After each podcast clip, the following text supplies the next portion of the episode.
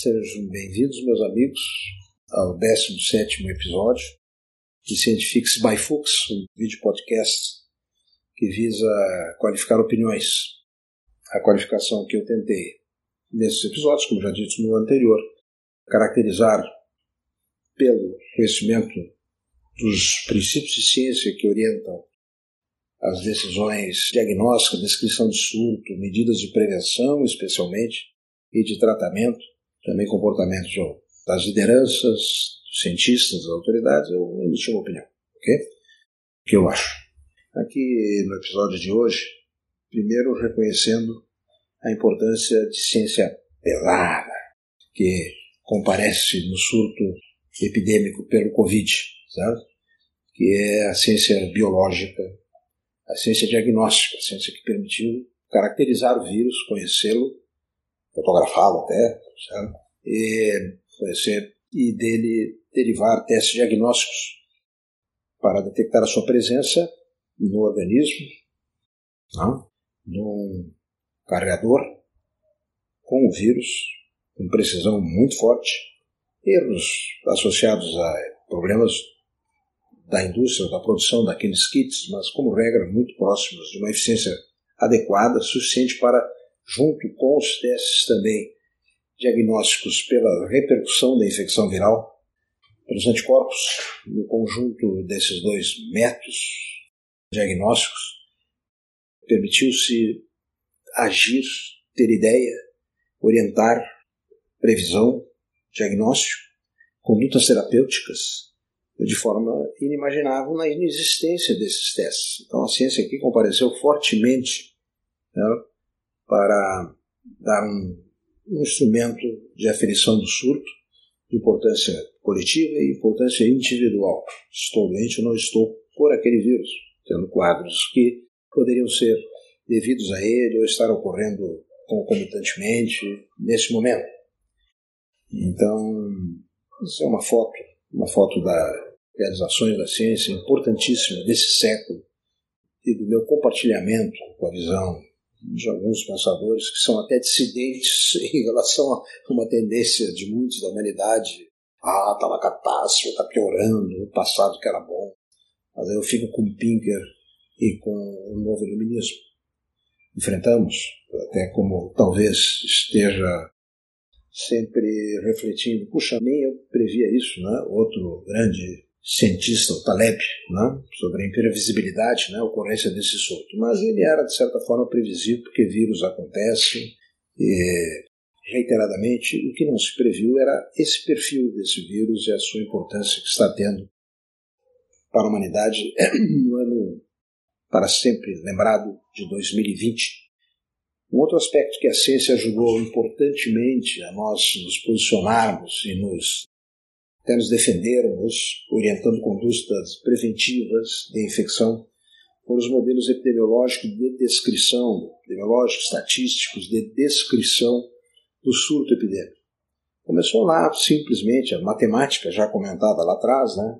Um, dois, três, quatro casos, dez casos, mil casos, por quantos indivíduos sob risco, quem é o denominador, quem está infectado, qual é, quantos morreram, tudo isso, matemática matemática simples para essas descrições, como já apresentado no episódio.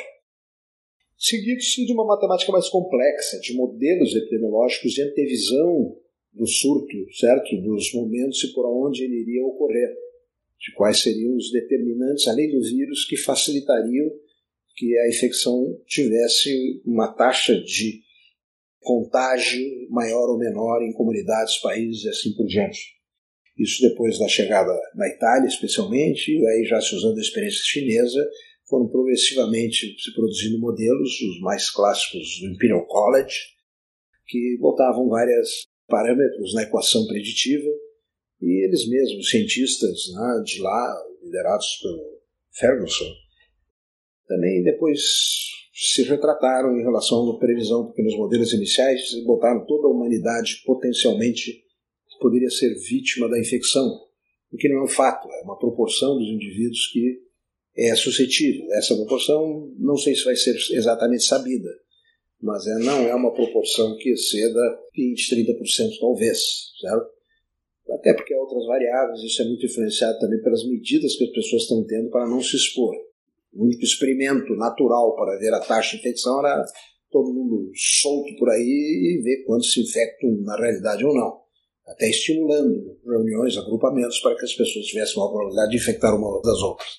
Então são estimativas que têm inerentemente um erro, um erro é reconhecido, mas ainda as estimativas atuais e que persistiram de algumas agências, de alguns institutos, de algumas universidades, parece que também não estão se, se confirmando. Se é fruto de medidas de prevenção ou não, eu acho que se assume um pouco demais isso, porque o surto foi o surto e está sendo surto, certo? Mas são modelos que permitiram, inclusive, que se fizesse análises ecológicas, porque aqui então vamos falar agora de medidas preventivas não vacinais. A vacina produzida, então, o diagnóstico, o vírus, a vacina. A vacina vai chegar. Teremos várias, três ou quatro, talvez, em curto período de tempo alguns virologistas ainda muito afeitos a parâmetros tradicionais de validação e de segurança, dá, tem mais dois anos, mais um ano e meio, não é que é nada. Aqui vai se acelerar e vai se expor as pessoas serão vacinadas, se quiserem ser vacinadas, assumindo eventualmente um risco maior. Mas eu acho que vai estar suficientemente demonstrada a segurança dessas que estão sendo testadas e da sua eficácia também. A vacina é outro grande, grande, grande avanço da humanidade, como todas nessas já controladas por vacinas que nós conhecemos, e essa também vai ser. Talvez o coronavírus tenha mutação, venha outro depois, mas aí nós já vamos estar preparados para muito precocemente desenvolver uma vacina derivada das existentes, que já vai se saber qual é a segurança, e assim como nas infecções pela influenza, pelo vírus influenza, também vai promover a proteção dos indivíduos cada vez mais antes de que ocorram os surtos os surtos epidêmicos por esse vírus ou por outros vírus, ok? Bom, aí agora temos as medidas de prevenção não vacinais. Não vacinais. As medidas de afastamento. Partindo de um pressuposto muito orientado por uma racionalidade simples, certo? Que seria, é, assim, é, os filósofos gregos da lógica assinariam embaixo, se tu não te encostar num vetor, certo? Um vetor é outro homem, outro humano, ok?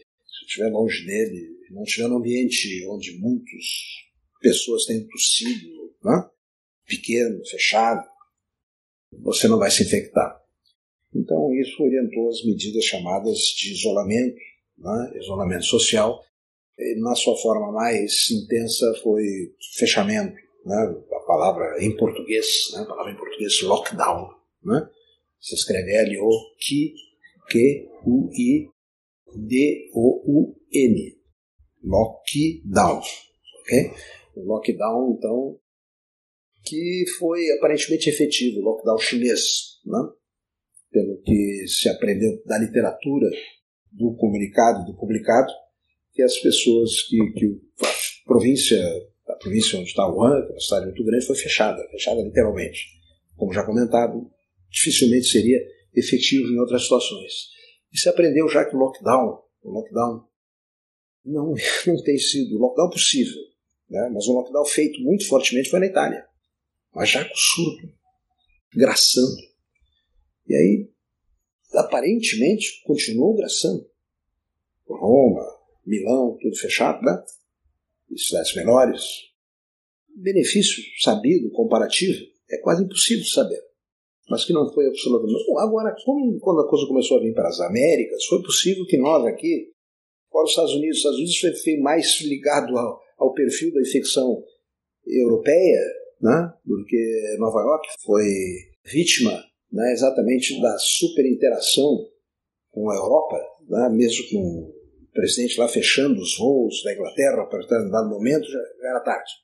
Nova York foi a, o novo norte da Inglaterra, lá no nordeste dos Estados Unidos, né? no estado de Nova York e depois todos os Estados Unidos, como nós sabemos, porque há algum grau, algum grau de inexorabilidade nesse. E aí algumas evidências de lockdown mais próximos do lockdown, não completamente, mas que também têm se mostrado inefetivos. O país que tem a maior taxa de infecção no momento no mundo, em países com mais de um milhão de habitantes, é o Peru. O Peru, nosso vizinho aqui, né? há quase 90 casos por 100 mil, né? 90 casos, mortes, desculpe, mortes por 100 mil habitantes, é um indicador muito forte. está passando da Bélgica. E no Peru, as informações que eu até fui conferir foram assim mesmo. O Peru tentou se fechar. Muito precocemente fechou voos, fechou fronteiras, fechou as pessoas em casa. Mas aí são umas condições sociais. O Peru é um país pobre, né? mas tem as dificuldades, as pessoas saíram, você viu quando saíram. Resumindo, não foi efetivo. A nossa vizinha Argentina, também o presidente lá fechou, faz, a Argentina está fechada há 4, 5 meses. A Argentina, fluxo de pessoas para a Argentina e entre os argentinos, fechados em casa, lockdown. As últimas informações é que Agora ele fechou de novo, mas alguns dias eles estão, vamos manter mais um tempo, porque agora está subindo, agora está subindo, mais ou menos o que ocorreu aqui no Rio Grande do Sul, fechando muito cedo, depois foi fechar de novo, fechar de novo, né? porque então, a taxa de infecção da, da Argentina está aproximadamente a um terço da brasileira, e está infectando. E os danos do lockdown na Argentina estão sendo sentidos, estão sendo descritos. Né? As pessoas estão sofrendo. A Argentina economicamente, não sei, ninguém sabe como é que vai acontecer. Já é um país em crise e agora, abatido por uma crise adicional, a recuperação certamente vai ser mais dolorosa. E há relatos, já está na literatura, e que também já está nos periódicos argentinos, as informações do sofrimento das pessoas está sendo muito acentuado. Estão levando até com algum grau de, hum, de humor, né? argentino, resistindo mas as taxas de, de depressão, de ansiedade das pessoas confinadas é grande. Mas certamente isso tudo valeria a pena se tivesse uma repercussão evidente sobre as taxas de infecção e de mortalidade.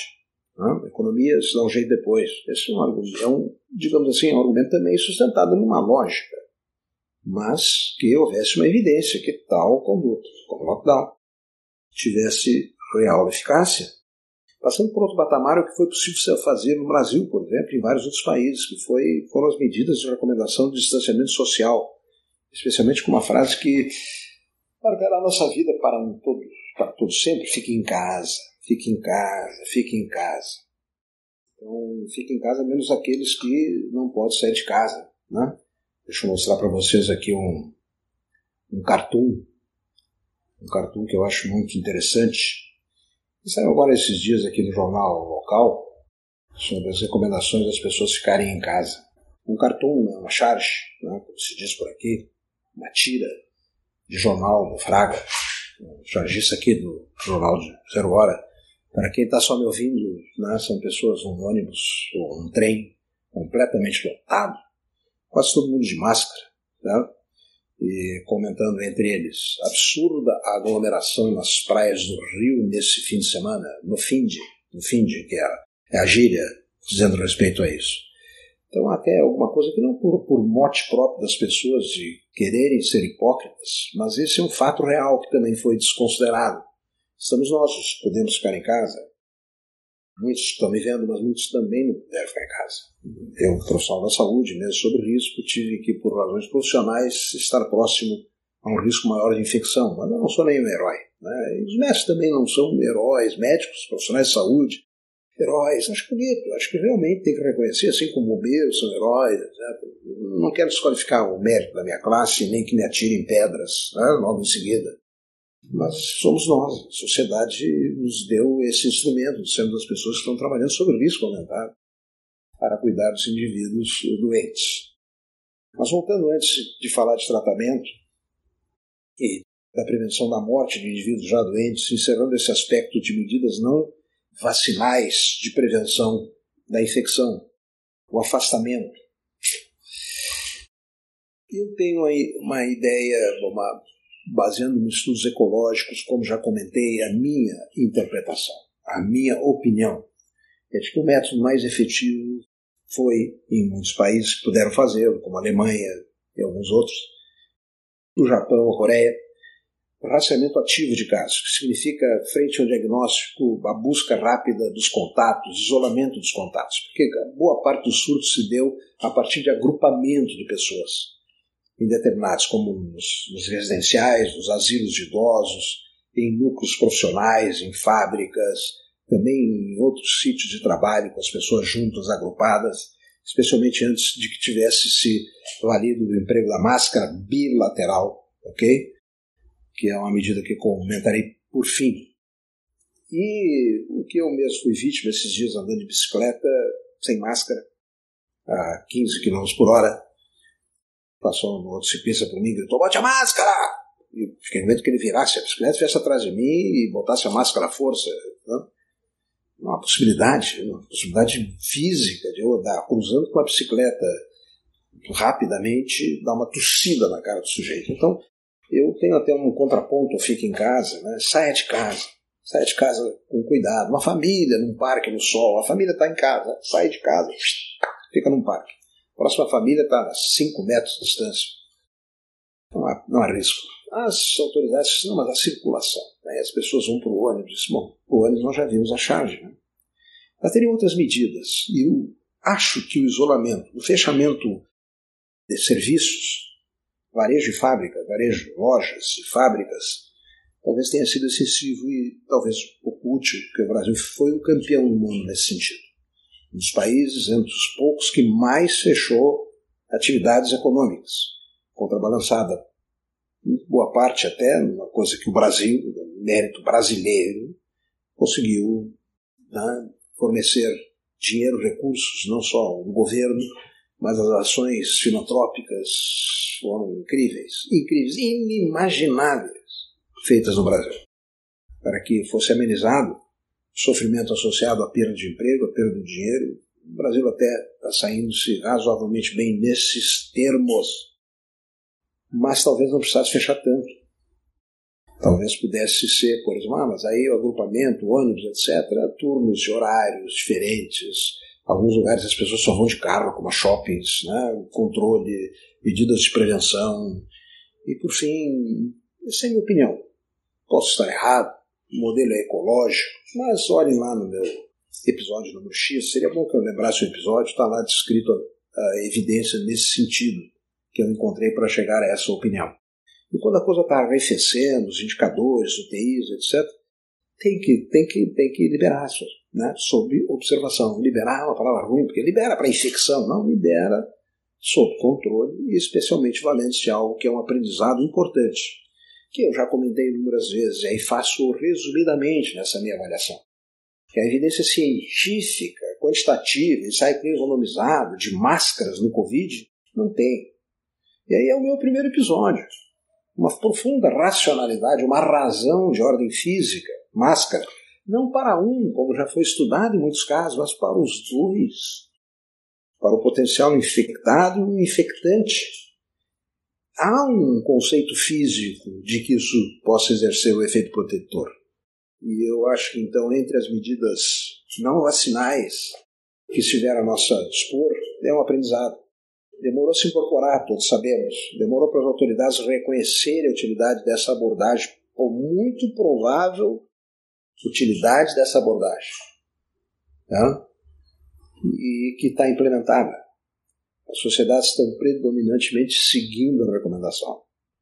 E isso poderia, digamos assim, ser uma alternativa considerada frente a outras tentativas de abortamento do surto, de tentativa de impedir o surto epidêmico, que volta então ao primeiro episódio de opinião, tem perfil, tem uma característica intrínseca que não está nos modelos matemáticos de previsão e né?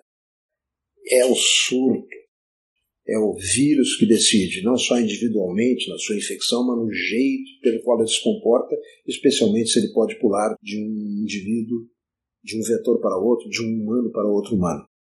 Meus amigos, essas foram minhas considerações, opiniões, no caso, sobre a ciência contribuindo para diagnóstico, especialmente, e a ciência contribuindo para orientar medidas de prevenção. Essas considerações não mudarão mais a humanidade, nada será feito diferentemente. E talvez os mais jovens vivam uma nova epidemia nesse contexto, e talvez aí já se saia mais precocemente com máscara, se saia mais precocemente com atividade econômica controlada, ativa e com melhor resposta, como dito no início contraintuitiva, fundamentada na melhor evidência disponível, essas poderão ser as melhores evidências para o futuro, para chegar mais próximo, mais próximo de uma verdade pragmática, né? aplicável e que realmente tem a maior chance de diminuir o sofrimento de pessoas. A maior oportunidade que houve nesse sentido foram os cuidados intensivos que serão abordados no meu próximo episódio de Scientifics by Fuchs. Muito obrigado por estarem comigo. Até, até lá.